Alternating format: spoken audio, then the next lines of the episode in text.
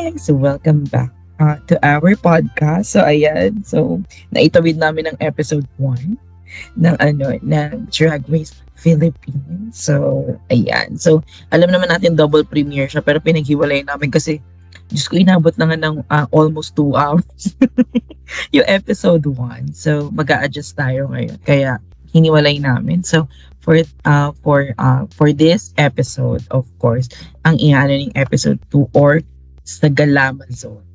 Nabubulol yes, ako doon. Sa Galama so, Zone of Volo Feast. Competitors, di ba sis? So, ayan. So, of course, wala naman ako ibang choice.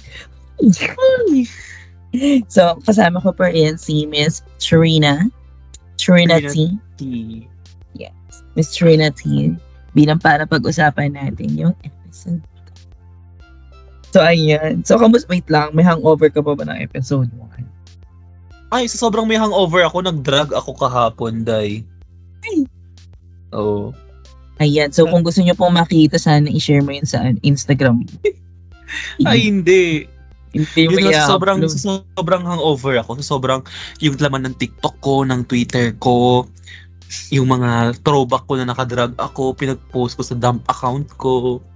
Kasi talagang, oh my God, this is ano, This is monumental. Yes, drag race is a revolution. Drag race, the The party. Eh, yeah. Hindi tayo magiging Blackpink, no? so, ayun na nga. So, let's start. So, of course, nagsashay away na nga si ano. Si... Si Prince. Si Prince. Alam, wait, wait, yeah. nakita mo yung mga updated version nung nilang do, ano, bottom 2. Parang updated yung, version? Yung updated yung version. nila? Oo. Oo, yung shoes ni Prince, nakita yung ko shoes ni Prince. Alam mo ba, kapareho yun ng shoes ko, magkaiba na ng color. Ng color, oo nga. Di ba nakita mo yung yun, ano, ah. yung aking Hillary. So, ayun. Yes. Tapos si Mama Tours din, si Ate Tours din, pinakita niya na yung, yung supposedly. Kasi parang feeling ko talaga, ang hirap kasi sobrang higpit ng lockdown natin last year. So, parang naka-apekto yun sa preparation ng Queen. So, Totoo. Please, 'di ba? Please be kind sa kanilang shoot ang air. Ayun, and ano lang din, since na mention mo yung recap nung ano, ah uh, recap episode. nung nito, ng episode 1, isingit lang din natin yung kahit yung dulo lang ng ano ng antak nung episode 1 kasi di ba nung natanggal na siya ang sabi niya parang ginive up niya yung trabaho niya tapos yung savings niya, inubos niya for that. So parang grabe talaga din yung pinagdadaanan ng mga queens natin, no? Para mm-hmm. lang mailaban nila yung pangarap nila maging raw girl. Pero syempre, when you join the competition, talagang lahat ay nakaano. Kailangan kailangan You're... mo i-risk lahat mm-hmm. for today's vlog. It is a really ano, risk ano risk to take. So, ayan. So, di ba nga, bilang risky nga talaga siya. So, actually, nung narinig ko kay Prince, yun nalungkot ako. Kasi nga parang, tapos ganun ka-harsh yung critics na nakuha niya. Of course, syempre, yes. iba pa yung backlash na makukuha niya sa social media paglabas. So, if you have tawag dito chance na suportahan sila, ngayon, kasi ngayon sila nakakabawi-bawi, abang hindi pa kumakalat yung monkey poke ng inang box na yan. si Miss Monkey Pearls, di ba? Yes. So, ayan. So, supportahan niyo sila. Maraming viewing parties. Um, of course, yung mga staple na bars nila, Nectar, O-Bar, sa o poblasyon. Ang dami ng ano, just ko, i-follow oh, yung, yung drug branch. Oo, gusto, alam mo gusto kong mag ano yun kasi nauso pala yung drug branch na yun because of All Star 7. Yes. So may ano kasi yun, may viewing party din siya ng ano, drag race na All-Star 7. So ayan. So ayun, supportahan natin silang lahat. So para makabawi-bawi sila sa ano, sa ginastos nila from last year. So ayan. So mag-proceed na tayo sa episode 2. So ang episode 2 is all about sa gala Mazon. So So ano nga ba yung Sagala? So para sa hindi nyo alam, bakit hindi nyo alam? Chen. So Sagala is really our parang um, means to celebrate um, mostly or tinatawag din siya minsan Santa Cruzad. So bilang ayun nga uh, pinaparada yung iba't ibang um, iba't ibang santo uh, na tawag dito na naging uh, highly relevant sa buhay. Pero di ba, ang? Sagala, hindi lang naman din Santa Cruz, meron din tayong mga Flores de Mayo. That's considered as Sagala, di ba? Yes, basta yung Sagala is a procession. Isa siyang procession. Yes. Procession na kasama ni Corazon. Yes. So, ayan. Oo, bilang ayan yung mga nakuha natin sa Spanish. Oo, dahil 333 years nila tayo nasakop. So, ayun. So, just a background doon sa concept. So, eto, tawan-tawa ako dun sa mini challenge. Totoo. Di ba? Yan ata ang pinakamahabang mini challenge na nakita ko. Kasi doon pa lang sa entrance ng bawat isa, may kanya-kanya silang ano, Pa-under, no? may, may kanya-kanya silang pa-under. Bago pag tinawag sila, alam mo yung bakla-bakla na parang pa- pageant na pag tinawag yung pangalan, sisigaw silang, ah! Totoo, bilang, ganun. ayun nga, bilang talagang heavily influenced tayo ng pageantry sa Philippines, di ba? Kaya sa tawan-tawa ako doon, sabi ko nga, ayun yung classic na, ano, na mga bakla, na kaya inis na inis ako sa mga nagko-call out na parang very cheap daw yung ano. Eh so ibig sabihin yung gay culture sa Philippines ay cheap. Kasi ganun tayo mag ani. Sabi ko nga, sabi ko nga sa mga friends kong ano, mga first time manood na ano, sabi niya, Uy, bakit ganun-ganun kineso kine? May masyadong, masyado daw baklang-bakla yung ano. Um, kasi mga drag queens sila. Queer sila. Totoo. Kaya, Tsaka, kaya ganun, ganun talaga kami. My God. yun ang culture. Mm-mm. Pani, alam sabi ko, kahit sa lahat, kahit, um, kahit saan ka pumunta or what not, hindi ka mananalo sa culture ng isang bansa or isang community. Kasi culture nila Totoo. yun. It's heavily embedded sa kanila. Kaya para sino ka, let, ano, parang, ayun nga, parang nakikita ko nga yung maraming backlash kini Jesus mula sa episode 1. And just because two. ano, just because franchise tayo, that doesn't mean na parang kailangan copy-paste yeah. nung kung ano dapat yung Queens, ganun din dapat sa Mm-mm. Pilipinas. Kasi ang bawat franchise ay may sarili-sarili lang silang ano, mga ah, differences na distinct sila from one franchise to another. Katulad na nga lang sa Mm. iba like Thailand, iba yung format nila, yung Mm. UK wala silang pra- wala silang cash prize. So hindi talaga pareho lahat ng mga Oo. franchise. Totoo. Kasi ayun nga, yun, kaya nga nagiging unique yung kada. Kaya tayo unique. Ah, Actually, lahat naman tayo unique. So, ayun yung isa sa mga para magiging identity natin na marami din naman nag enjoy dun sa ano. It's really ano nga daw, ref, very ano, new, new, new sa, sa mga eyes nila, refreshing kasi nga wala siyang katulad. 'Di ba? Yung hosting informal, yung mga judges cutthroat. Tapos, di ba, yung mga queens, hindi mo nakikita yung pressure sa kanila. Alam mo yung wala yung nagkakaansa, mukhang nagkaka-anxiety attack na parang, hala. Alam mo yung nalulunod sa competition. Wala eh. Very, alam mo yung Or marihan hindi na pa natin sure kasi kaka-umpisa pa lang. Pero kasi kasi I mostly kasi nakikita na natin sa mga 'di ba nga kaya min ah, siguro pag dumating ang snatch game which is ayun naman yung ano na-excite din ako actually sa snatch game because nga kilala ko yung mga queens na talagang magagaling mag-impersonate. So let's ano doon. Tapos yun na nga yung palo sebo. Tang ina talaga ng palo sebo. Kanino ka pinakatawan-tawa? Sa kanila. Siguro dun sa pinakatawag-tawa ko dun sa entrance ni ano, ni Lady Cor ay ni Lady Morgana. Yung sabi, gym Yung tinulak clothes, ni hindi ano, ni clothes. Oo, oh, yun, yun isa pa yun. Tapos, di ba ang sabi, gym clothes, siya ay nakapang dance sport. Yes. Sa Sumayaw kanya ka pinakatawan-tawa. Ikaw, Oo. kanino ka pinakatawan-tawa? Ako tawan-tawa ako kay ano, kay Corazon. Hindi ko alam, alam mo marami nang iimbyer na sa kanya, maraming naaanoy sa kanya, pero ako tawan-tawa ako sa kanya. Kasi Kaya di naman ba, kasi sa corazon talaga. di ba kasi yung ginagawa niya, yung gano'n, alam mo pag nakakakita tayo ng kutsyon dati, Oo, ayun yung mga ginagawa natin. Partida bakla na tayo nun, pero nakikipag-wrestling tayo pag may mga Totoo. kutsyon na gano'n, di ba? Yes. Tapos yun, sobra akong tuwan-tuwa doon. At ang ati tours talaga nga namang kinaya niyang umakyat kahit pa paano. Honest. Totoo. Di ba? Akala ko in-expect ko na parang, ay madali lang to. Kasi ang unang sumalang, di ba, si Gigi Era, parang wala Mm-mm. pa atang 5 seconds, nakuha niya na. Sabi ko, ay parang Mm-mm. madali lang. Kasi tutulungan din naman sila ng pit crew. Yun nga, meron naman tulong ng pit crew, plus ano. So akala ko madali lang. Pero nung sumunod na tatlo, tatlo, apat, hindi sila nakaakyat sa taas. Hindi nila nakuha yung flag. Sabi ko, ay baka mahirap talaga. Madulas talaga siya. Kasi usually, ang Palo Sebo, ma- madulas naman talaga. Pero yung nasa screen kasi na noon, nung time na yun, parang Hindi siya wala ka ganong oil, no? Wala siyang oil. Kaya nga siya palo sebo kasi yung sebo is oil. So, kaya sabi ko tawag dito. Pero naka-experience ka na ba maglaro ng palo sebo? Oo. Ay, totoo. Ako ne... Wait, alam ko never pa ako, pero umaakit-akit ako sa puno.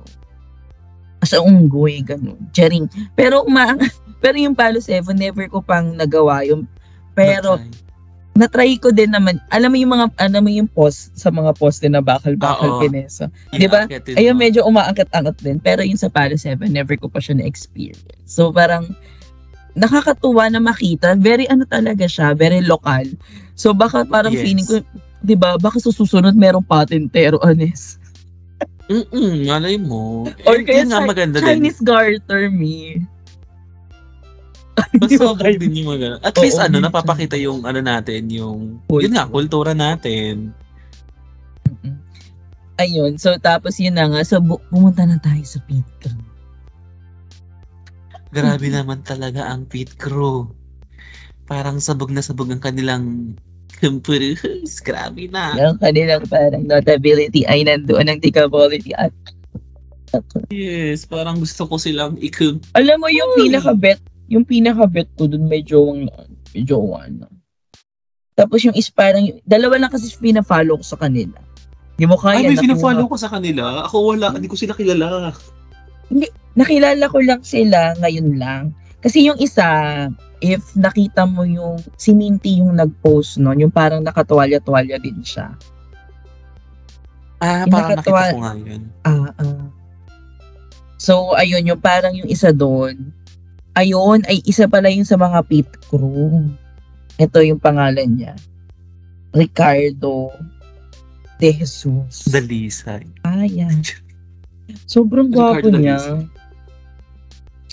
Tapos yung isa, yung ano, yung si JC. Parang feeling ko father of one na siya. Feel am yung isa. Tapos yung dalawa hindi ko sure. Kasi hindi ko sila pinalo. Uy, ang ganda. Di, ang, ang dulo-dulo nito, ako yung maganda sa pamilya. Cherry.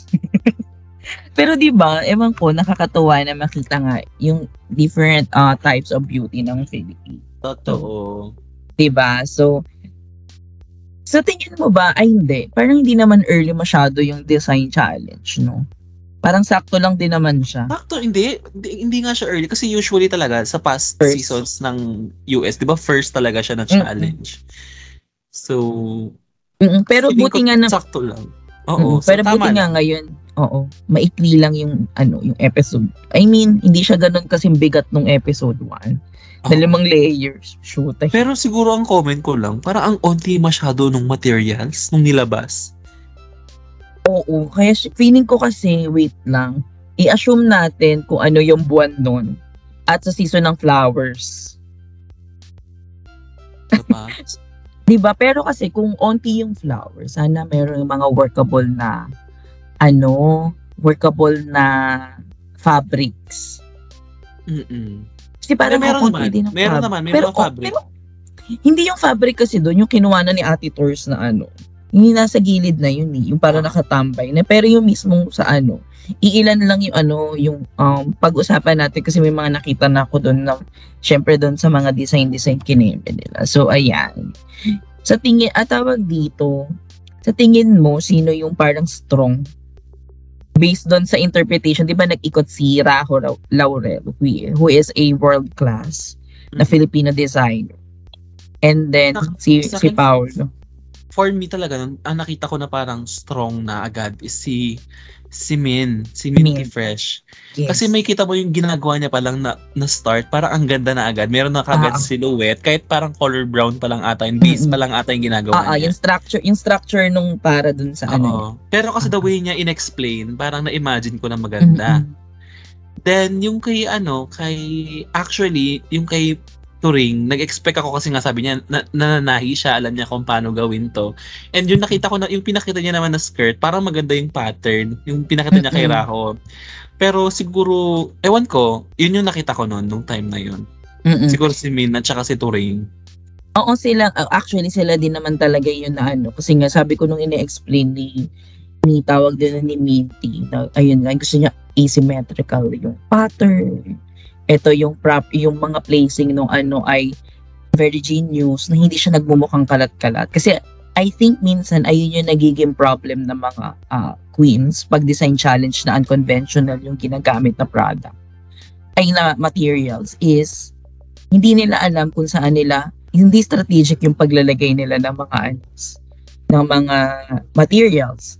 Kaya nagmumukhang messy, nagmumukhang nagmum- nagmumukhang pile up of trash lang sa katawan nila. Totoo.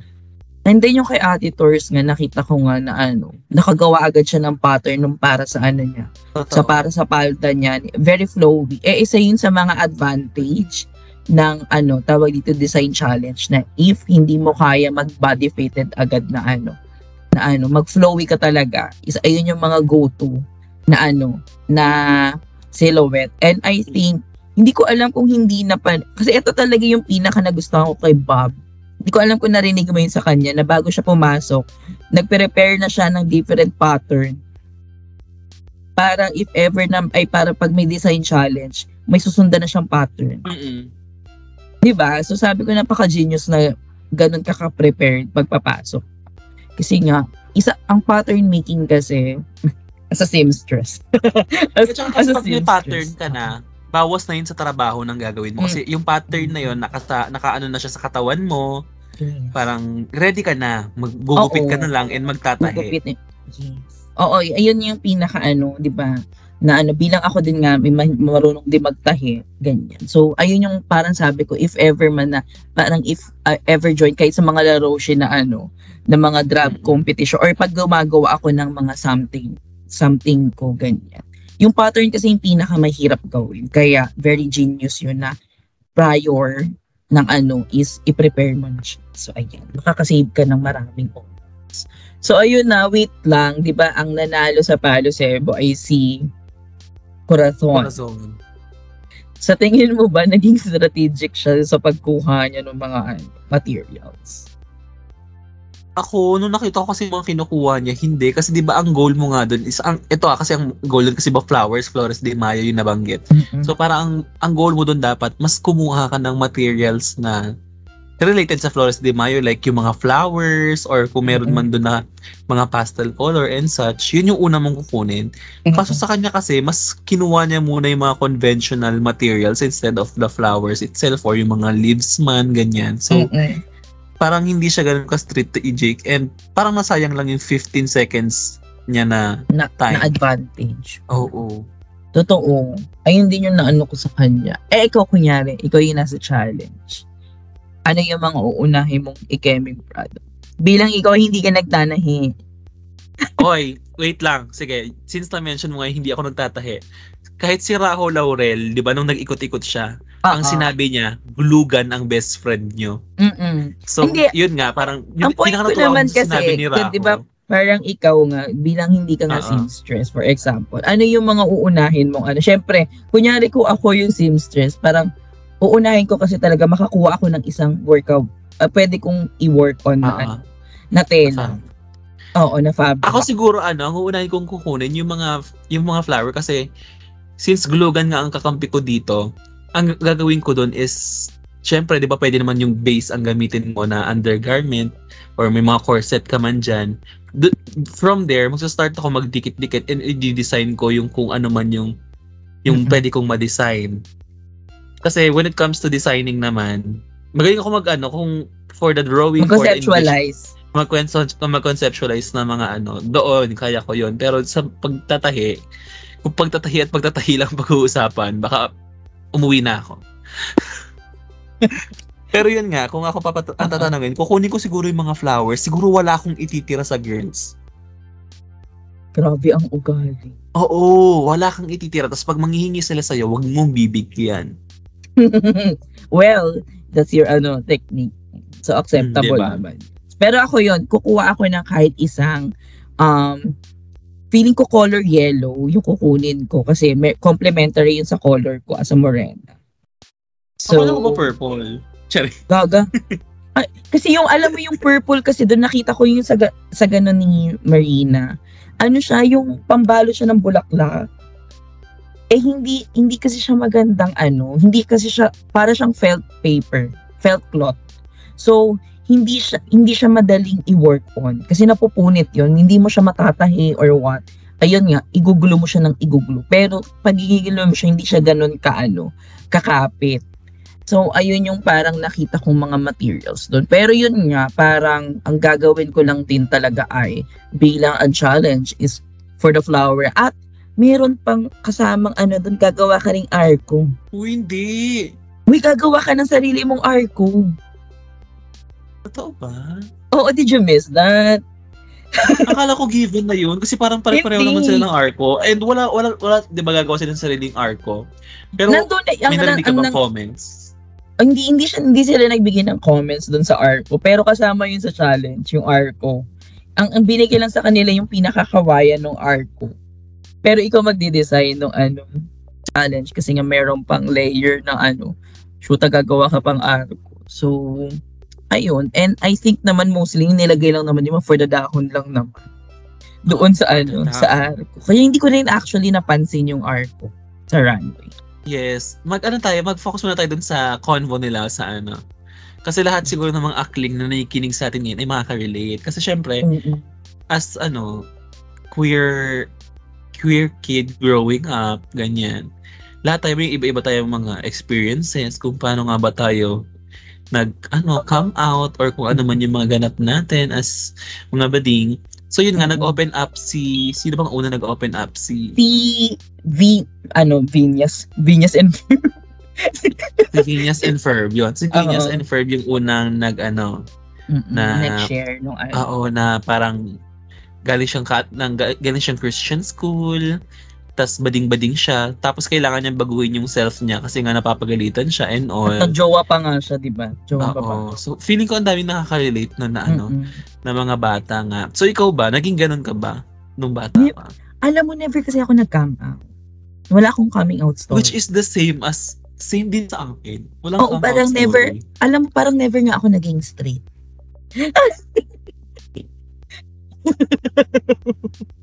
Oo. Oo, kasi nga parang nung ano nga, mahaba din kasi yung buhok ko nung baby ako. So parang eh may merong ano, marang, may mga pamahiin sila no na ano na dapat within one year old hindi ka gugupitan. So nung humaba yung buhok ko, ang ganda ko kasi. Ay, pasama mo ng ate ko. Hindi naman sa pagmamayabak, charing. hindi naman sa pag Oo, so parang wala ako naging ano, parang nasanay ako na Tsaka, very dancer kasi ako. Alam mo naman yung pag may bibong batang for the dance. No, akala ko noon, parang ano, Diyos ko yung mga, yung mga tugtog ng for the sex, bang. For the sex, na, bakit pa pearls, ganon. So, so, parang nasanay na ako na gano'n, na sobrang lambot ko. Alam mo yung parang ever since, binabad na ako sa ano, sa downy. Parang ganun yung ano, ganun yung ano. So, parang dire-diretso na yun parang never ko nang inano. At hindi rin naman ako tinanong ng parents ko na, akla ka ba, ganyan. Alam na nila. Mm parang, it is what it is. So, eh, ikaw, so nga, ikaw ba, alam ko parang may face ka na paka straight straight ka. Ay, hindi.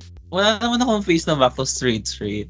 Ano, talagang growing up talaga. Siguro, hanggang, hindi, high school, college, ganun. Talagang for the very softiness na growing Nababad up. Nababad sa Downy? Kasi ano, sobra yung pagkababad sa Downy. Kasi mga pinsan ko, babae lahat yan. Mga kalaro ko nung bata ko, puro babae din lahat yan. So parang wala nang ano, na parang uhuwi ba din ka ba ganyan. Kasi siguro apat naman kami magkapatid na lalaki. So, unika iha na ako, parang ganyan. Tama, so, o ako na, ako na. Dalawa lang babae, ako na. Yan. Kaya siguro maswerte din tayo. Kaya kawawa yung katulad ng mga experiences ni Vinyas, tapos yun nga kay Mami Gigi, Gigi era. Oo, mm-hmm. nakakasad. And mer alam talaga natin na meron pa rin talaga mga nangyayaring Up ganyan. Until now. Oo, oh, yes. Yes. Kaya nga sabi natin, di ba, never ever ano, tawag dito, wag kayong magbidabidang i-cam out yung mga tao. Yes. Kasi, yes, hindi naman It's not natin your kailangan. story to tell. Yeah, and also, 'di ba, hindi niya naman ano, tawag hindi niyo alam yung mga pinagdadaanan ng mga tao. And also hindi niyo alam kung ano yung magiging magiging um sanhi nung pagka-come out nyo sa kanila. And also, hindi nyo naman kailangan mag-came out or mag-come out ng, ano, ng mga eksena. It is really ano on you. Parang talagang ikaw yung. Syempre, syempre una-una buhay mo yan. 'Di ba? So ayun, and I think yung ganong eksena and with of course sa exposure nitong ah, drag race, kaya ko ako sa inyo, Charing, isama niyo yung pe- pamilya niyo pag nanonood kayo ng drag race. Ay, kasi kasama siya sa ano, ay, sa process. Ito yung representation natin sa media na hinihingi natin kasi nga it represent different types of ano representation sa ano sa community. 'Di ba? May sobrang fish na ano, may trans woman, may Yes. Malay mo, mag-come out na yung father mo. Uy, sige, magkakaroon sa ba, ano, sa sementeryo. Ibang coming out yun, me. Hindi ka mag, hindi mo gagawing zombie yung ano, yung abujit Gago, hindi naman specifically ikaw, yung Ah, audience as- natin. ay, Grabe audience. Pinag-come out mo naman yung tatay mo sa cemetery. For the scary naman to. Hindi tayo magiging zombie naman. Yeah. Tapos yun nga, di, after, after nga nun, di ba, um, I think yun nga, sana, maging, ano, um, tawag dito, maging mas open na, yun nga, na ma- masama siya sa normalizationism. Pero Yes. ito din, yung inaano ko din sa mga community, sa community natin itself, na may mga nag-gatekeep. I mean, may mga nabasa akong tweet, mga shootang inang gay. Gigil na gigil ako sa kanila kasi sabi ko, parang sa isip-isip, actually nag-tweet naman na ako, na sabi ko, "Ah, pabayaan nyo kami, masyado ba kayong nai-intimidate kasi kami naman yung nasa limelight uli. 'Di ba Pinabayaan na namin kayo sa BL nyo. BLBL. Oo, sa mga Oo ba? Wala BLB, akong pinabayaan. May IT, kasi may mga hot takes sila. So parang, parang he didn't feel safe kasi there are types of gay na ano, na fan ng drag race, ng K-pop. Tapos there is some type of gay na na nag-ML, na nag-gym or what not. Sabi ko, oh, eh ano? So hindi daw niya alam kung saan siya pepwesto, kineme. Sabi ko, um, Oh, ba't ka kasi placing? oo. Hindi, bakit ano ka ba? Re-receive ka ba para pumesto ka, Charing? Kaya tsaka hindi lang naman, ang kwento ng, hindi lang naman umiikot sa kanya ang mundo. Totoo. Kailangan Wala. lahat ng ano, mag-a-adjust para sa kanya, sa gusto Diba? niyang tahaking ano. Kaya nga, sabi ko, "M- kayong mga mass gay kayo, mga paano, mag- magmigil na kayo. 'Di ba Parang nakaka ang ang dami yung hot takes pag mga ganyang eksena pag kami yung nala limelight or nagkakaroon kami ng chance to be uh, represented. Pero once naman na may mga harassment issue na nangyayari sa amin, hindi rin naman kayo nagsasalita. Pag kailangan kayo sa movement, sino ba ang mga front, ano, na sino ba nasa frontline? Mga akling. Mga, mga fem na mga akling tsaka mga trans woman. Nasaan kayo? Ginagawa yung aesthetic, yung Pride Month, yung Pride March. Pero pag kailangan kayo sa advocacy, wala naman kayo. Kaya, naku, gigigil talaga ako sa inyo. Uy, hindi ako, hindi ako matitriggered naman. Tapos yun na nga. Let's Okay, move on na. Let's move on na dyan, baka mamaya Oo, mag-iba pa mamaya yung ma- topic na. Kaya nga, mamaya maging ano. Si ayun na, wait lang. Gusto ko munang i-comment talaga si ate. Ang, ang mama pau naman natin. Bilang nakalimutan natin siya last episode. Ah yes, oo nga. For the entrance runway niya. Oo, yung runway niya na ano, for the butterfly na malalang. Totoo. And ang ganda talaga ni ano ni Mama Pao for the ano. Siya talaga ang ano na rarapat na parang kung hindi man si Manila, hindi man si Jiggly, siya talaga. Ano yung kita kong post dyan. Because ano talaga, she's serving drag. Kasi ang dami ko nababasa talaga na dapat si Vice na lang, ganto ganyan, ganyan. Well, I do, ano naman, parang okay si Vice when it comes to hosting and all. Pero it's not her lane na. She's not doing drag naman. Siguro pag concerts and all. Pero Pau kasi is parang doing it and supporting talaga yung mga drag artists natin. Alam niya kung saan nagagaling yung mga ano natin, ah, drag artists natin. Nag-support siya sa O-Bar, sa Nectar and all. Mhm. 'Di ba? May kita mo naman 'yan. Yes, oo, totoo naman. Pero din si Mama Vice naman ay galing din siya sa ano, sa sa mga bars. Mhm. He worked with ano with this artist. Um I think yes sa mga comedy bars, sa mga sing-along bar and or whatnot. So he also has she also has ano um experience with that. Yun nga lang din Pero ano, ang, ang eksena daw, ang chika na nakalap ko sa Twitter kaninang nag-Twitter space accessibility. so ang chika daw, tinurn daw daw talaga siya ni ano, siya yung first choice, Ah. si Mama Vice. Kasi nga parang nung narinig ko, hindi ko alam kung sa vlog to ni Kalad Karen or somewhere ko narinig na sabi niya na he wants to create opportunity sa iba't ibang akla. Kasi he felt na okay na siya na comfortable okay na siya. So sabi niya, oh, hayaan mo na si Akla dyan. So ibang Akla naman. So which is for me, maganda kasi he's giving an ano chance doon sa iba para mag-blossom naman. Kasi nga, parang feeling ko na, na naramdaman na rin niya na, na, na, na, na narating niya na yung dulo, 'di ba? Narating niya na yung pinaka-peak. So, it's really um tawag dito natuwa ako doon sa character development ni Akla, 'di ba? Ni, ni Meme doon sa from from his past yung mga ano niya, yung mga ginagawa niya ngayon for the community is mas nagiging strong na yung Mm-mm. I mean, yung pagiging advocate. Which is, nakatulong din yun kasi we have Paulo. 'di ba If ever na tinanggap yun ni... Pero, if ever, parang if ever man natanggapin ni Vice yun, tapos si Paulo, para siguro sila magiging Panjay na tsaka si ano, Si Art. sa si Art sa Thailand. So pwede silang maging ganun tandem. Pero maganda din naman yung naging ano kasi yung judge yung judges panel natin ay may dalawang trans trans woman and also si Paulo na gender non-conforming na ano na na person. So parang it's very um eye opener sa iba na Mhm. hindi na nababox yung mga bakla na ito. So okay ginagamit ko yung uh, bakla na term as umbrella term. Mm-mm. Hindi lang siya specifically sa gay man, sa femme gays. It's a umbrella term para sa lahat. Girl and term. Yes. Two. So, 'di ba? So, alam mo pa, nung tiningnan ko maigi, fully rhinestone pala yung buong ano, buong gown. Yes, ang ganda talaga ng gown.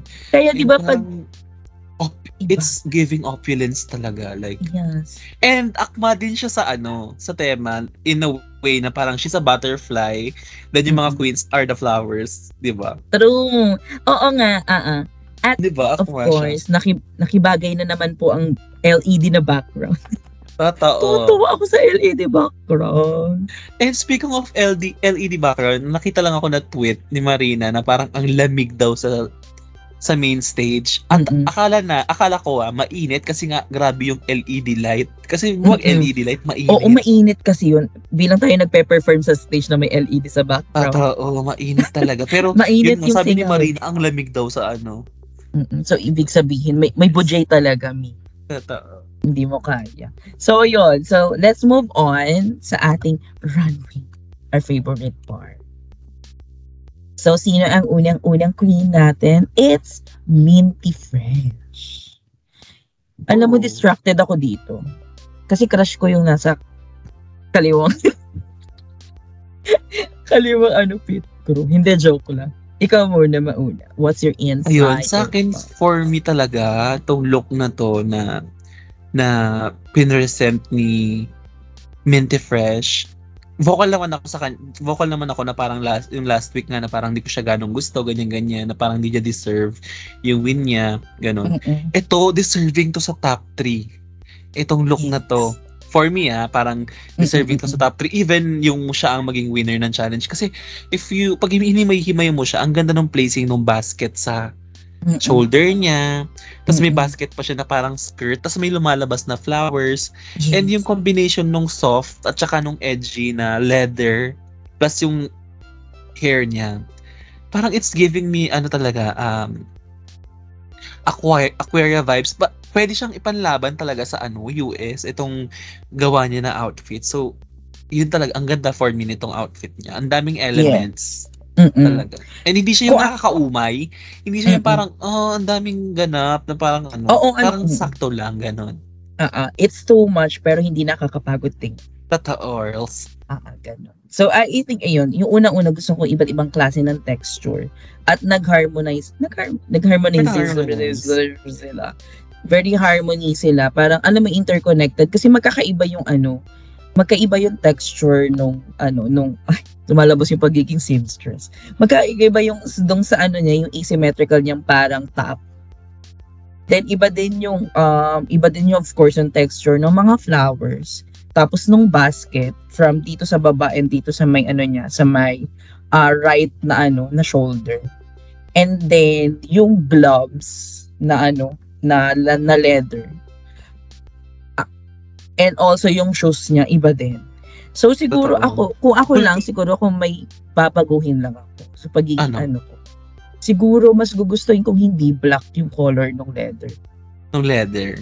Oo, parang gusto ko para mas maging cohesive yung taas niya. Kasi parang may disconnect eh. Kung kunyari kung for me ha, kung gusto niya ng black leather kineso, sana yung boots niya rin ay black. Kasi may parang ano eh, may parang disconnect dun sa dalawa. Kalurura ko for, oh, for, for the perfect. Di ba parang ayun yung ano, ayun yung nakikita ko. Kung gusto niya maging ano, para lang maging ano, parang, alam mo yun, para mas maging cohesive or maging intact yung Ayun lang naman. So, hindi na natin papansinin yung ano, arko. Pero maganda din yung arko niya in fairness. Totoo. Nakakuha siya ng ano, ng sapat na ano, bulaklak. Ito na, si Like a Bridge. Brigading. Brigading Ding Ding. Yes, I still stand with what I said last week na she's really polished and this Mhm. look, I really love this look kasi yun nga, it's giving Flores de Mayo talaga with all the flowers. Although walang ibang other elements, pero yung placing nung um, hair accessory niya, the Mm. way yung shape nung ano niya, for me this is top 3 ano din, top 3 Material. look. Top 3 look din to for me, Mm-mm. si Brigading. si Brigading. So ako naman, if ayun, kung ako naman yung magiging critic magiging critic ng Anes, it's really giving you um tawag dito.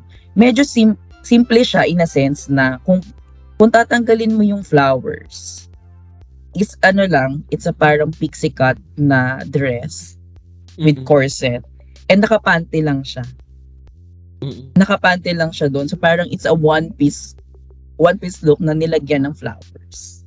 So ayun lang yung parang feeling ko doon sa ano niya. Kaya siguro din hindi siya nakapasok, sa Nakapasok. top 3. Kaya siya naligwak sa top 3. Yes, ano, napaka-polish nung ano niya from the makeup, from yung yung small details nung sa headpiece niya okay naman lahat. It's just that na ayun parang pinaka, feeling ko naging mukha siyang simple. Dahil ganun ano, medyo for the basic yung Kemi. Okay, next. Si Ate Tooms. Ayan, ang sakit na naman ng ulo ko kay Bakla. Dalawang episode na ha, Ate Torsa. Ate Tooms, ha? So yun Siguro- nga, so Sige, go. ah babalik na naman ako dun sa sinabi ko last year na pa, last year dun sa last episode na which is na mention din naman sa sa judging na yung body kasi if you're going to show yung ganyang mga ganaps sa life mo parang for me ano tawag dito it's underwhelming parang ganon na parang Mm-mm. And ano, parang eh, nag-expect din ako sa design niya kasi nakita na natin yung base niya. Tapos parang yung pagkakalagay ng ng mga leaves or ng parang flower, it's very lousy. Kasi para lang siyang ikinabit na, o diyan ka na. Parang ganon. Yeah. I think, sinabi niya rin naman to sa Antap na she is really a seamstress, not a designer. So, alam Mhm. natin magkaiba yon lagi. Na hindi siya, ah lagi siyang nag equate sa isa. Hindi porket True. designer ka, magaling ka mag, ano, manahe. Hindi porket magaling ka manahe, magaling ka mag-design. Sometimes, magkaaway or magkasalungat yun. So, we- which is very understanding when she said that. And, I really love na accountable siya dun sa ano niya, sa ginawa niya. And also, yun nga, parang underwhelming din talaga na parang for the and ano na, yung ano ginawa niya. Sabi ko nga, pag ano, it's the proportionism. Kasi nakita natin yung supposedly na ano niya, di ba? Sa ano, Oo. na, na look niya for uh, Filipiniana. And nakita mo ang ganda nung kurba nung katawan niya do. Kasi nga, nag ano siya, nag um, tawag dito, nag cinch siya ng ano, Mm-mm. ng ano niya, ng bariyadi-yadi niya. So, at maganda yung proportion ng katawan niya. And dito, ayan yung nawala dito. And nag-agree nga ako na parang yung makeup niya ay ano, for the old lady. Diba? Next. Yung wala akong problema kasi dun sa ano, sa buhok niya. Parang ayun yung sinabi niya sa antak. Pero hindi naman din napansin yung about sa heret. Ang sabi is parang nakaka-old daw. Oo, di ba? Parang hindi naman. Ang ganda nga nung kulay ng red eh. So next. Siguro yung sa makeup niya din. Di Diba? ba? Is very Mm-mm. nakaka... Ang itim, ang itim-itim, ganun. Yan. Ang layo nung, nung kulay ng pes niya tsaka dito sa leeg niya. Bilang nakabra siya, so kitang-kita yung neck and sa may klibang niya. For the next, eto si Precious Lara. Si Precious Paula. Precious Lara. Precious Lara nagkigaman pala. Yung kay Precious Paula naman, sabi ko nga sa'yo, ang very ano niya talaga Tinkerbell. So Tinkerbell as aesthetic na naman yung ginawa niya, ginawa niya dito. But with presentation. Maganda yung presentation na kasi may gag din siyang ginawa sa, sa runway. I mean, Yun, parang nagmamatter din talaga kung paano mo ipe-present yung sarili mo. Kung sige, sabihin natin na kapag ka, hindi man ganun kaganda yung outfit mo, pero pagka confident ka na ganito, na feeling ko mapapasa, parang kasama din siya talaga sa rating. So, mm-mm. for ako, sa sasabihin ko, hindi siya, hindi siya counted dun sa top 3 ko. Pero with the presentation, kasi added, siguro, added points, ganon. So, Mm-mm. So ito ito yung kung ikukumpara siya kay Brigiding. So pareho silang ano, pareho silang ah, overcrowded din yung nandoon. oo. But yung sa kanya kasi may extra layer kasi may dress yung ginawa niya. Mm-mm. So yung level of difficulty mas difficult kay ano, kay tawag Wala. dito, kay Brigiding. Depression. So mas okay Ah, yung ano dito and also yung yung color palette na inano niya ay ano din, strategic din. Sabi ko nga parang pag kailangan mo talaga ng strategize sa ano, sa paggawa and then yung symmetry na ginawa niya from yung dito from um, from taas nung sa may upper left shoulder niya pababa and also yung hair niya. Ito, ito first time natin ma- makakita ng big hair. Oo, sa kanya. 'di ba? Nag for the big hair siya dito and then of course lagi namang flawless si Akla sa ano sa makeup niya. So ayun, kaya parang for me, may additional point siya sa akin doon over kay Brigidi. So yun. Next natin, si Gigi Erdonisi. Ako, ang comment ko kay Gigi, siguro if she were, ano, if she was, if she was given, parang, Enough well, time? everyone was given the, ano naman, she, Right. everyone was given the, ano, the, the Same time, time. na parang same naman sila, same time naman sila. Pero, yung execution niya kasi dyan sa bust area niya, maganda, maganda yung pagkakagawa. It's just that, it's, it's just that na parang, kulang, hindi tapos, ganun. Mm-mm. Pero feeling ko kapag natapos niya to, ang ganda nito. Oo, alam mo kung kung ito yung ginawa niya dyan, kung nabuo niya, kung kahit sa upper lang, yung mga roses na nakaganon, magmumukha siyang perena costume nung sa ano, Totoo. 'di ba? Na ganda perena tingnan na ang ganda ng placing. Hindi siya yung Oo, hindi siya yung parang dinikit lang. May placing talaga siya na parang oo, strategic. Eh kasi nga din, eh seamstress din to. yun nga. Ah, ah, 'di ba? Seamstress din siya. Yun nga na talagang nakulangan ng oras. Sobrang kulang at saka mukha lang siyang hubad dun sa ano, sa lower part niya na parang wala siyang Mm-mm. panty and all. Parang Oo. bra lang talaga siya, gano'n. Alam mo kung ako sa kanya, hindi ako nag-tights. Feeling ko yun, siguro din hindi siya ganun ka-confident dun sa ano niya. If Oo. ever na nakapanty lang siya doon. Mas magmumukha yun tapos ang ginawa niya ay inano niya lang, in-slit niya lang imbes na nakaganon. Hindi kasi ang tights niya, hindi siya skin tone. Parang yung tights niya talagang For the one white lighter. Oo, Oo. parang white, one shade lighter sa kanya. So ayun nga kung ako yung ano, kung ako yung mag mag ano, maititwik ka, ayun yung gagawin ko. Siguro gagawin ko siyang ano, slit. Kung gusto niya yon Mhm. tapos kung meron siyang stoned na ano, yung naka ano na, stoned na tights, kung gusto niya talaga naka-tight siya. Ayun yung pwede niyang gawin. Naalala mo yung ginawa ni Jinx sa ano, All-Star 7?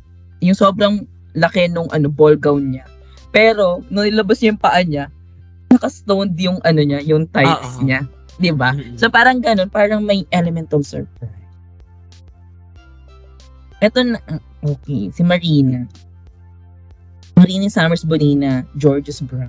Hi, Charing. Ayan, ito yung sinasabi ko sa yung ano, yung nasa shoulder niya, yung yung pangbalot ng flower. Mm. So ikaw, ikaw muna. Ang comment ko dyan is, I like that, ano, consistent siya sa branding. On brand. Oo, consistent siya. Kasi parang, ito, it's Flores de Mayo, but you know na it's Marina. It's a bim sweat Ganon. na ano. And ang gusto ko yung execution ng top. Masyado lang kasing parang tela lang yung bottom, pero the way niya dinesign yung top, maganda. For me. Para siyang damit ng wings. Ganon. Ah, ah. Para siyang damit ng wings. Pero I don't like the hair. Yes. I'm not feeling the hair. She's not. She's not having the hair. O ikaw naman. Sa akin, kasi, okay naman. I mean, pero kasi sa gala siya. Mm-mm. So, kung sa gala siya, there is something na may mga kailangan kang i-cover din. For me, Mhm. ha. So, ayun kasi in tradition, kung susundin natin yung traditional na sa gala, ganun siya. So, very ano siya talaga, dressy, dressy, dressy. Or may hindi ka, dapat may mga tinatakpan kang body parts or what. So, may covered kahit pa paano. If you want, ah pakita yung legs, go. Eh, kaso yun lang din, nagmukha lang siyang bimswit for me. Swimsuit competition yung ano, yung eksena niya. With the, alam mo kung ito yung swimsuit ng Binibining Pilipinas, pakak to. Maganda yung design niya. Or ng Miss Universe Philippines. Pero so, as- pwede siya. Pero as, As ano, as a gala. Runway. Oh, ah, runway plus sa gala. Parang, feeling kong deserve niya yung ano, yung naging judgment sa kanya na Stephanie. Stephanie Monsoon. Bam. Yeah, Stephanie Dowling. Oo, parang parang for me, if ever na may siguro ano siya, nasa bottom 5. Mm. Kasi si Morgana yung ano eh, yung pang bottom 4 ko eh. Ay, gusto mo yung M ko. Wala. Wala pa nga. Pero hindi, ayan. So, let's move on kay Marina. Okay, here comes Corazon.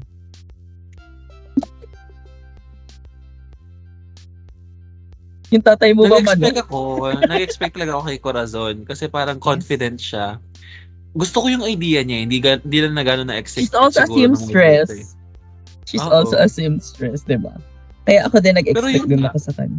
Nag-expect ako, and maganda naman yung idea niya siguro na parang, siguro if covered pa yan ng flowers, yung pinaka-train niya, maganda siguro. And kung gumawa siya ng parang base niya na siya mismo ang gumawa, hindi yung dala niya.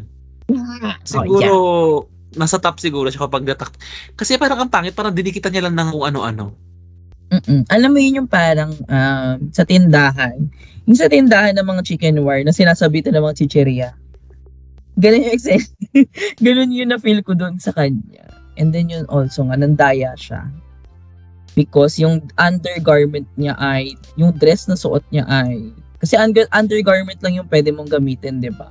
So, ayun. And then also nga, yun, underwhelming siya. And then, nag-expect ako kasi nung tawag dito, nung kiniku kinikwento niya kay Raho yung gusto niyang gawin. Maganda naman. Kasi yun nga, yung execution lang din talaga. Of course, next na natin ay si Sasa Girl, charing, si Silhouette.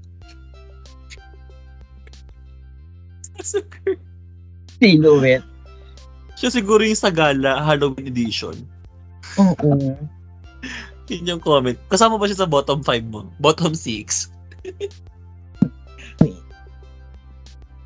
Oo, parang. Nandoon siya. Doon siya na nabibigyan. Oo, parang ano nga, yung sa kanya, very, ano, jungle Jezebel din naman din talaga. And then talaga din yung makeup din naman niya, ay very fish, tingnan mo naman. Diba? So, ayun. And then, very simple nga lang din yung inano niya. Strategic din yung pagkakagawa niya ng ano, nung, nung pagkakalagay ng roses. Yes, oo. Para siyang sili. Mm-mm. no, Which, she's very Diba? spicy. Spicy Asian. Charing. Diba? Parang ayun. Ayun nga. Very, ano lang. Sakto lang. Hindi siya pang bottom, hindi siya pang top. Pang safe. Yes. Eto na, alam mo, ito yung isa sa mga gusto ko. Kasi nga, hindi, ano siya, tawag dito, alam mo yung parang, hindi siya mukhang galing kung ano yung materials, hindi yung, gal, yung kung ano man yung pinanggalingang materials. And, nag-blend in siya doon sa ano niya, sa kanyang ano, sa kanyang arco. So parang sabi ko, kung papapiliin ako, kung si Presyo, Presyo sa Eva, I will choose Eva. Totoo. Ay ako, I mean, from the hairette, Top four alam mo tin- Ha? top 4 ko siya. Top 4. Ah, okay. So, ayun yung para sa akin, parang ano, parang imbes, parang feeling ko siya yung top, yung third choice ko. Kasi tinan mo yung hair niya. Ko ano siya, complementary siya doon sa kanyang ano, kanyang top. And then nag-work on yung yellow and pink. Ewan ko, sobrang sobrang ganda. Opulence na opulence nga. Talagang mukha siyang expensive lagi din naman. Mukha siyang mabango ano, and then siguro din kung kung maganda yung presentation niya. Siguro papasok siya doon. Kasi ayun yung naging lamang ni Presyo sa kanya. Ayun yung naging lamang ni Presyo sa kanya yung presentation. So ito na si Morgana. Morgana Bonina Brown. Cherry. Yung kay Morgana naman, ano, so it's it's the color red yung naging ano sa kanya. Ang And butter. Morgana. So yung kanya, yun nga, parang ito din, it's too much na busy masyado. Na yun din, nasakto lang. Na hindi rin siya pantap, hindi rin naman siya, alam mo yung may mas worse sa kanya. So, feeling ko sakto naman yung placement ni Akula. Ay, upa. O, y- yung, yung buhok na, kayo, yung buhok na itim. For the red, red. I'm a red ah, girl. Mrs. Ito na si Mrs. Si Mrs. Yung mga na. misis. Mga Mrs. Si, si Vinyas. Ako gusto ko to. Gusto ko talaga to. The serve to. The serve. The serve. The serve na the serve. Serve na serve Parang siyang yung ano. Victoria's Secret Angel.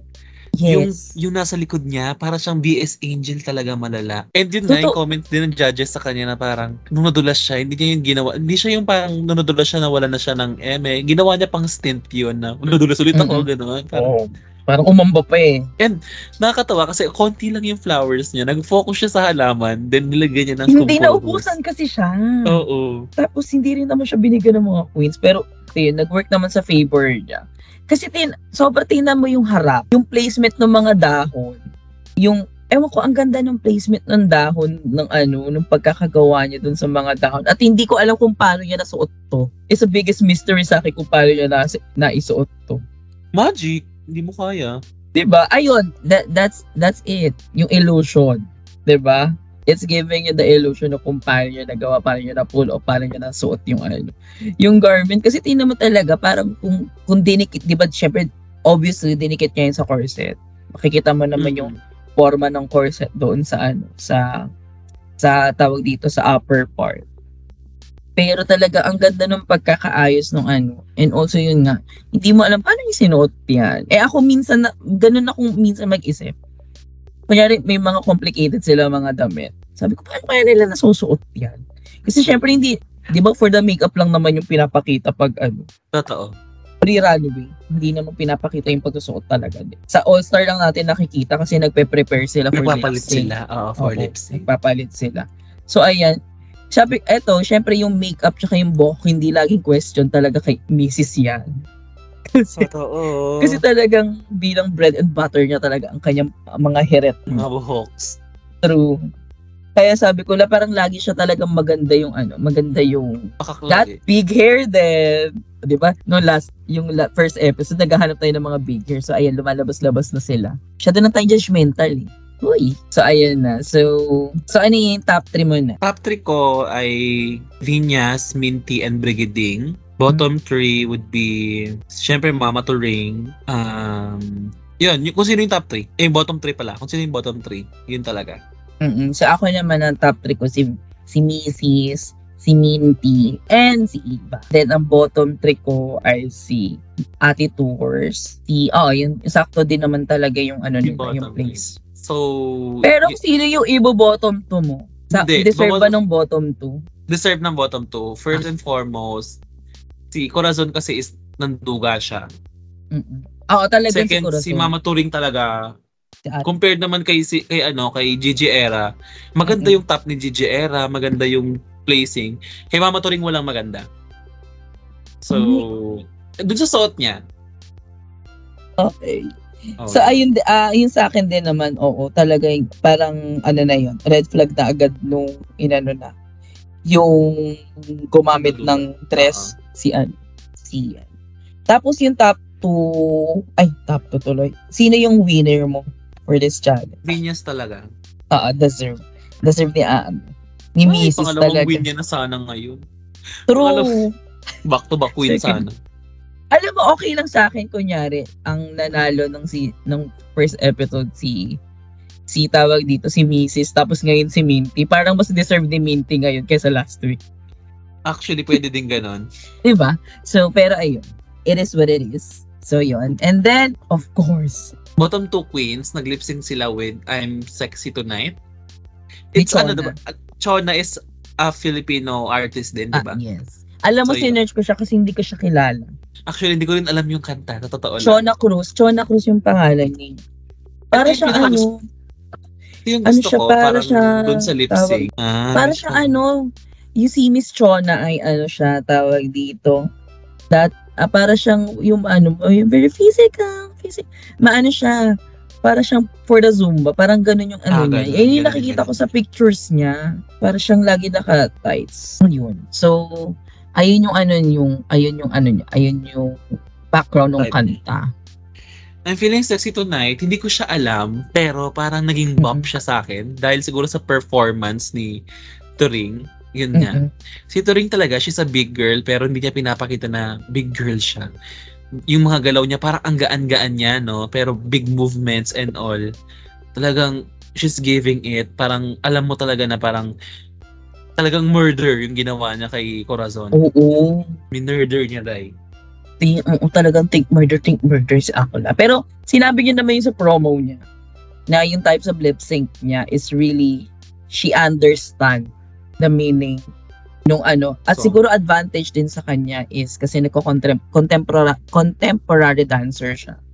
So, pag contemporary kasi mas iniintindi mo yung meaning ng kanta Mm-mm. before actually ano yun yun. So, sa kanya kasi talagang sabay yung pag-feel niya dun sa kanta and then sa beat. At yung opening pa lang yan, ani. Sabi ko, Oo. 5 seconds pa lang. Sabi ko, ay, okay na. Tapos na po yung laban. Yes. Pe- Pwede na pong umuwi si ano, Corazon. Totoo. Di ba? Talagang sudden death drop yung ano. I, I mean, death death scene yung ano. Dead on arrival si Akla. Ganon yung Siguro. Parang wala na siyang nagawa talaga na para iligtas yung self niya. Oo. So, pero ayun nga, di ba parang for me din, a good lip syncer naman din. Kasi parang yun nangyari kay Monet tsaka kay, um, sino nga tong may mga dots-dots? Ras, Dustery. Di ba akala natin, islayed na agad ni ano, Oo, ni ni Monet. Kasi yung start ni na. Monet, Uh, ganda. Pero, nagtalaga na Lumab- catch up hinabol, si ano, hinabol ni hinabol ni ano, Ni Dusty. So, walang ganun nangyari nung kay Corazon. Kaya parang sabi ko nga, first five seconds pa lang, beat pa lang nung kanta, parang sabi ko, okay, tapos na po yung laban. Okay na po, pwede nyo na po bigyan ng tips si Maati Torres para dun sa lip sync na yun. So, ayun, ay, di ba parang, oh, of course, ang nanalo is sa lip sync ay si Ate Turing. Do you agree? Yes. Do you agree? I think yes. Talagang dead on arrival si Corazon doon sa lip sync na yun. And then, sinabi niya rin naman sa antak yun na if you, uh, tawag dito. If you lip sync against me, Uy! I'm motherfucking ready. Charing. Uy! Si ano yun? Si Silky. Oo, different. Pero ano yung tawag dito? Yung ano yun nga, let's fight. 'di ba Let's leave it on the stage. 'di ba. Talaga, we are per, pare-pare tayong perform. So, let's do this. 'di ba So, pa, nakakatawa lang din. Kasi 'di ba si Corazon yung nagsabi na una ba ta- first queen na mai-eliminate si, si Turing. Pero siya, Ending, si Turing, pinauwi siya. Oo, pinauwi siya. Hinatid siya eh. Hinatid siya ng malala eh. Parang, ayun nga. So, parang mas lalo ako na-excite because Ate Tours talaga is a lipstick assassin. Kaya kanyang i-assassinate anymore. So, yon So, yung mga, kaya mas na-excite ako sa mga susunod na episode because next week, it's para na para para It's a girl group challenge. Ate it's na, giving diba? ano talaga. It's it's giving ano talaga, all stars, pang all stars yung mga challenges. Oo nga. 'Di ba? So Same parang siya ng all, format ano, ng All Star 6 kasi All Star 6 'di ba first episode talent compet. mm-mm, Second is yung conventional kumpuruhus. kumpurable. Tapos girl tapos- group na agad. Girl group na din. Ganun na ganun yung pattern. I love Mhm. it. Oo. And the next ito ko, of course, si Ate Nads yun. Kung hindi alam ng lahat, galing girl group si Ate Nadine. Yes, pop girls. Pop girls. Di ba? Alam ko yan kasi naglaro ako ng audition nung bata ako. Tapos ang ano, meron silang ano doon. Basta, ang perfect. True. Kaya, perfect judge si Ate Nadine next week. So, And she's a recording artist din talaga. oo, she record din. She record din siya also artist. Ay! So, ayun, it has, ano, it has been uh, a good episode again. Diba? So, Totoo. a Iba very- ang mga queens natin, iba ang PH, panglaban talaga, for the give. And then yun nga, so, so kahit ano, mixed reviews yung nangyano. Pero ayun ang siguro yung for me lang, be, ano, nitpicky lang to. Siguro, bawasan ni, ni Paolo yung pagiging, Shady. ano niya, hindi, hindi, gusto ko yung shade niya. I mean, yung, okay. yun nga, yun yung, yun yung gusto mo bawasan niya? Hindi, ang gusto kong bawasan Ah. yung pagiging itbulaga host niya. Ganun ba? Ano, paano? paano? Paano ba yung itbulaga hosting niya na ano, alam mo yun yung parang feeling mo nasa ano siya, um, one for One all, for all all. for one. Parang Ah, ganon, oo, medyo, medyo nagiging ganon. So parang ayun, medyo iwasan niya yun siguro if da, ano, eh, ah, kung aabot tayo ng second season, siguro ayun. Ayun yung medyo itone-tone niya. Pero yung shi- kasi ang dami nag heavily uploaded, yung uploaded, yung mga judges. Oo. Si, kahit sabi mo yung kay Mama Pokwang, ang gaganda ng inputs ni Mama Pokes. Totoo. Ang Diba? perfect ni Pokwang, no? Pero hindi ko And ang gusto ko yung, si ang ano, gusto ko kay Mami Pokwang, ang tawag yun sa mga contestants, snack. Oo, mga knock shit. Talagang very mother. Tapos nakita ko, alam mo yun, si, Ma, si Pakwang daw yung intervention ng Legendary tsaka ng Drag Race. Alam mo kung bakit? Sino yung kamukha niya sa Legendary? Ay, si Leomi pala. Si Leomi. Sabi ko, hayop kayo. Nil- nilaro na naman nila yung mga judge. And then yun nga, yung pagkakasabi ni Raho na this is trash. Gustong gusto ng mga audience yun. Hindi siya ano, hindi siya, kasi kung kung ibang judges yung nagsabi noon, mababash ng malala yung judge. Pero yung the manner, yung pagkaka, pagkaka, ano, pagkakasabi din ni, ni Raho kasi. And then, that, that is a fucking Raho, Lau- Lauren. So, ganun. Parang, go. Parang deserve niya nga ibigay yung comment na yun. So, ayun, it's really good, ano, it's ov- overall show. Pero yun nga, syempre yung mga technicals naman yung iba, mahina yung music, mahina yung audio. Feeling ko sa HBO na yun. Sa HBO nga. Sa HBO nga. Di ba? so, ayun na. So, thank you so much ulit sa mga nakaabot dito sa part na to. I hope you enjoy it and na-excite na uli ako mag-Wednesday. Ako Feeling din, ko. Di ba? Kamusta kaya ang Poison Wednesday ng Nectar? Natutuloy pa kaya? Sharing. Tuloy pa din yun. So, pero ayun. So, thank you so much, Ulysses. Till next time. Why?